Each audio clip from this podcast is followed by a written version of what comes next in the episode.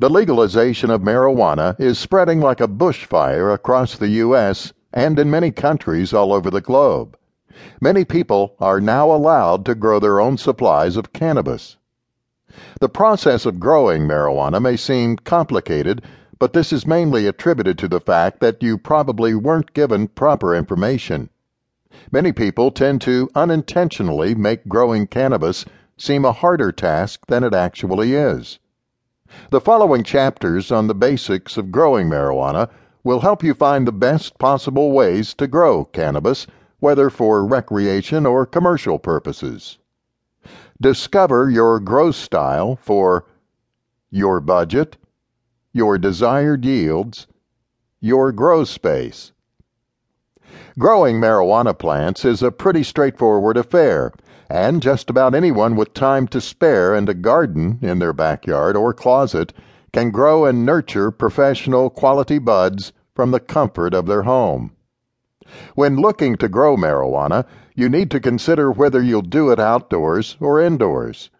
Each method has its fair share of advantages and disadvantages over one another, but in overall, you'll still get good marijuana.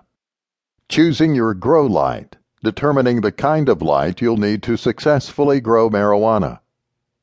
There are various grow lights for marijuana, which include the sun, LED grow lights, other fluorescent lighting, compact fluorescent lights, high pressure sodium, metal halide.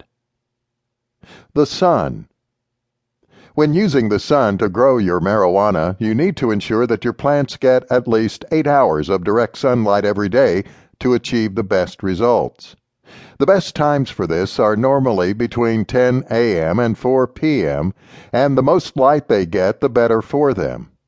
Due to the high amount of light needed for marijuana plants, they need more light than any other type of plant. They are not ideally suited to grow within a window, although some growers place their seeds in sunny windows before they move the plants to a suitable location. LED grow lights. There's no doubt that LEDs are among the most powerful lights on the market. They are more powerful than other lamps, but also more expensive. They probably are the most expensive of grow lights available. LED grow lights do well when growing marijuana, but you also need to be wary and keep in mind that there are some unscrupulous suppliers who don't sell genuine LED lights and for that you need to make sure that you purchase your LED lights from a reputable and trusted supplier. LED lights are here to stay and will last into the future of marijuana growing. They are also an excellent choice for amateur growers, although you'll need to understand them before use. LED models are different and require varied distances away from the plants.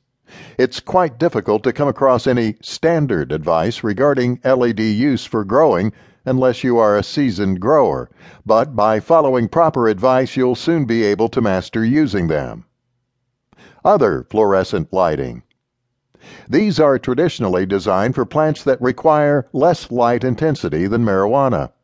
If you use other fluorescent lighting, then it is recommended that you stick with high output T5 light bulbs because these are the brightest lamps for growing in their group. Even so, it is advised that you change to more intense grow lights for the marijuana flowering phase. Compact fluorescent lights.